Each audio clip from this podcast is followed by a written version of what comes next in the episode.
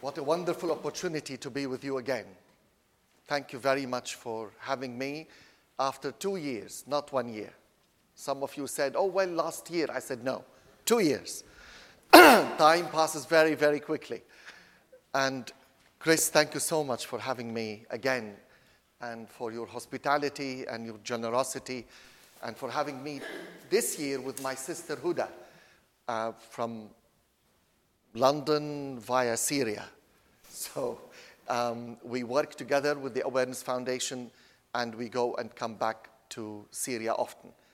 And I hope we will have the chance after the service to talk more about the work of the Awareness Foundation in that part of the world. It's very disturbing story. And it's like a multifaceted uh, piece of art. However, you look at it, you see something different. It's impossible to, to in a couple of minutes, to go deeper and deeper in this fantastic story that St. John chose to tell us in details. I mean, John does not speak in details very often in his, uh, in his gospel. But this story is really a detailed story. Why? Because it has a lot to tell us about ourselves and about the identity of Jesus Christ. Imagine for a moment with me a man blind from birth, bringing him to a totally pitch black room and giving him back his sight. Would he notice any difference? Yes or no? No. Yes, no. In pitch black environment, you can't see anything, and you give him his sight again. Would he make, would that make any difference? Yes. Whoa. What difference does it make? In, in a pitch black room, there is no light. I'm saying he is in a pitch black room. He, he can't. There is no light. In a pitch black, completely dark room, would he, would he, would he know the difference? No. no. If you, if you put him in a, in a very dark room, completely dark, and give him back his sight, would he notice the difference? No. Now go to the, no, go to the window. Open the window and, and close it. What did you do? You, you confused him completely right? And now, take his sight again. And he is blind again. What would he do all his life? He would only think about what?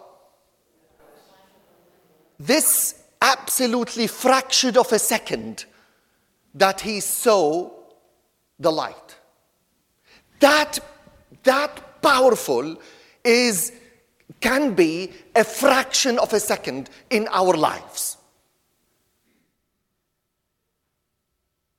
That powerful can something in us break and we hear this deafening voice in us and we are never the same again.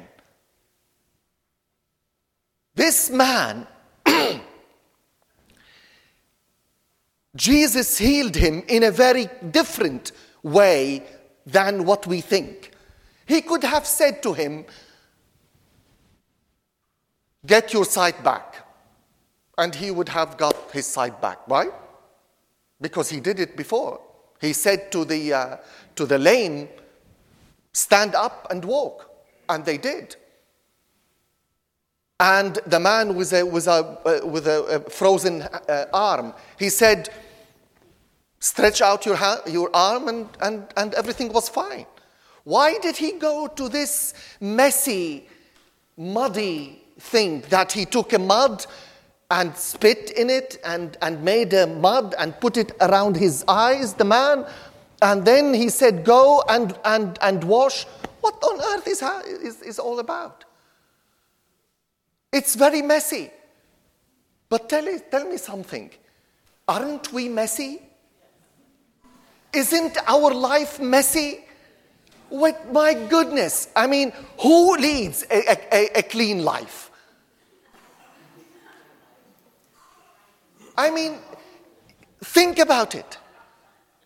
We, we, the, the very fact of, of life that if we stay a couple of days uh, without, without a, a bath or a shower, we think this is really getting on our nerves. What about, about life in, in, in, in places like Syria and Iraq and, and South Sudan or Nigeria? People are living in the middle of the mud, of the bloodshed, of the shed, of the, of the shelling and shooting and everything around them, not only messy, it's bloody messy. It is so difficult and so dirty in every way and in every meaning. So, Jesus, when he took this mud, he took us back to where? When, when did God deal with mud? In the beginning, exactly. You're with me now, awake. so, he, he took us back to the creation when he dealt with the mud and did something, and Adam was there. So he completed the creation with this man. Doug, you're not that man, but this, today you are my visual aid. so he took the mud, and as if, as if, when, when they, they asked him, who, who sinned? His, his, he sinned or his parents? Because all we all say when something bad happens to us, I'm sure I did something that God is, you know, punishing me or giving me a message or something. No, my friends, God does not punish. God does not punish. God is love. And he said to them, It's neither him nor his parents but I am completing now the creation of that man to show you the glory of God in him. He completed the creation in, in a man who, who, who was lacking eyes, the sight. Still, the Pharisees were totally ambivalent about what he did. And what did he do with them? He clashed with them as usual. As usual. Because he, Jesus, with the people, he is the loving, the healing, the wonderful master, the, the fantastic leader, shepherd, you name it. He is such a loving, giving, forgiving. How many, how many sinners did he forgive? How many people he, he healed? How many, how many good things he did with the people? But when it turns to the Pharisees, he was a storm against them. And, and, and this is, this is the, the, the, the responsibility with this. That comes the responsibility. I mean, Chris, this is, this is part of it. That we, we get the blame. And when he turned to the, to the leaders, he was a storm because they were arrogant. He said, they said to the man, Well, you are born out of sin and you're coming to teach us? Get out! Imagine this. Those who were supposed to what? To serve who? To serve God in serving the people. Because his eyes were open and he witnessed to the light he experienced, they kicked him out. And Jesus did not tolerate this.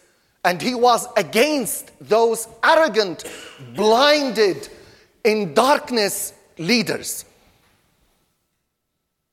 Now, what did he, what did he do actually to them? Why did he anger them? He angered them because he revealed, he reflected their true, true situation that they were blind. The wonderful thing about Christ in our lives and in through history that he turns to be a mirror and he reflects our image when we look at him. Do you remember when, when they brought to him the, the woman caught in adultery? Do you remember?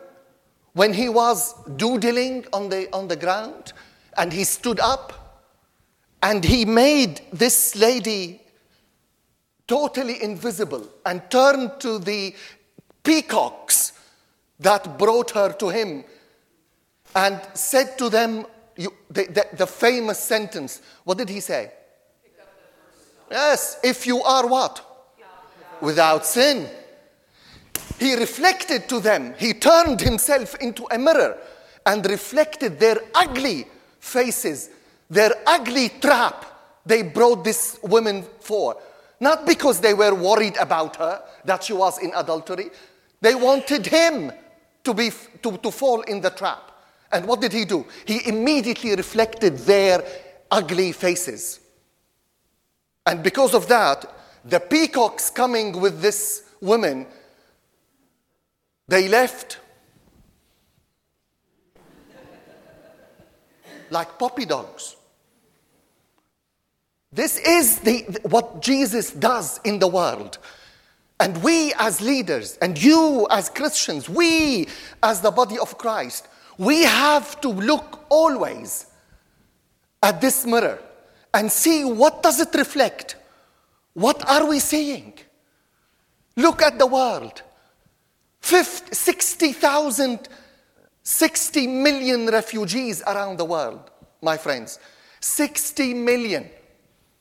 20 million facing death in famine, and we are living in the year 2017.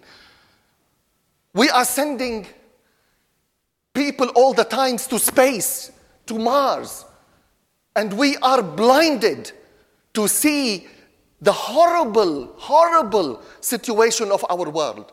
We've never, ever been worse since the Second World War. The world is in the terrible situation out there.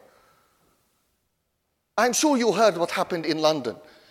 In London, what happened in London is, was just a spark, just a little spark of the real fire going on in many countries around the world, including the Middle East. We as a church, what are we doing? Are we looking in this mirror and see what Jesus is reflecting? What, what image do we have? What Jesus is reflecting to us? Are we happy with the image that we see when we look in the mirror of Jesus Christ? It's, it's disturbing. It is disturbing, my friends. We are not here to be comfortable. We are here to be disturbed by the Lord Himself. He was rejected by the, by the, uh, by the leaders because He disturbed them. He said to them, You think you see, and because you think you see, you are blind. You see that?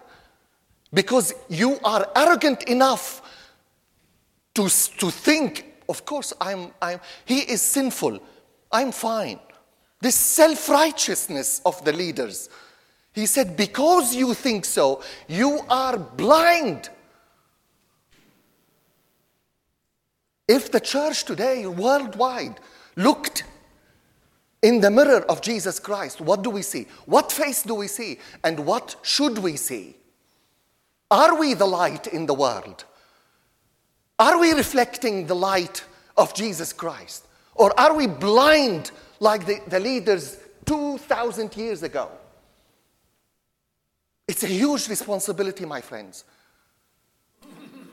The world is burning with hatred, with racism, with, with inequality, with injustice, with you name it. Millions of people are, are unjustly being, being detained in so many countries in the world. And we are sinking in our comfort. And we think everything is fine because we come to church every Sunday. And this is disturbing. The world is burning. And the world needs us more than ever to move, to stand up and say, enough for war, enough for armament, enough for buying and selling our lives and our blood. Where? Where is the voice? Where is the prophetic voice of the church in our world? Me looking at in the mirror of Jesus Christ, I feel ashamed. Ashamed for all humanity. We have fallen short. We are failing Him, failing the light of the world, the one who came and was crucified and rose again, that we may have life and have it what? Abundantly. Are we living an abundant life? Where is our voices? Where are the voices that say, enough? Bring peace to the world. Bring the light of Jesus Christ in the middle of the world so that we, we deserve to be human beings, to deserve to carry His image in us. I'm passionate, excuse me, but, but going to the Middle East and, and, and experiencing the war firsthand, meeting the people who are destroyed, you can't but be passionate about the opposite, which is peace and love and service. We need all your voices to stand up and say, We are created on His image. And this is a huge responsibility. And we are taking this very seriously. May the Lord enable us all to stand up for peace, for love, for His image in us, and reflect His light always. Amen.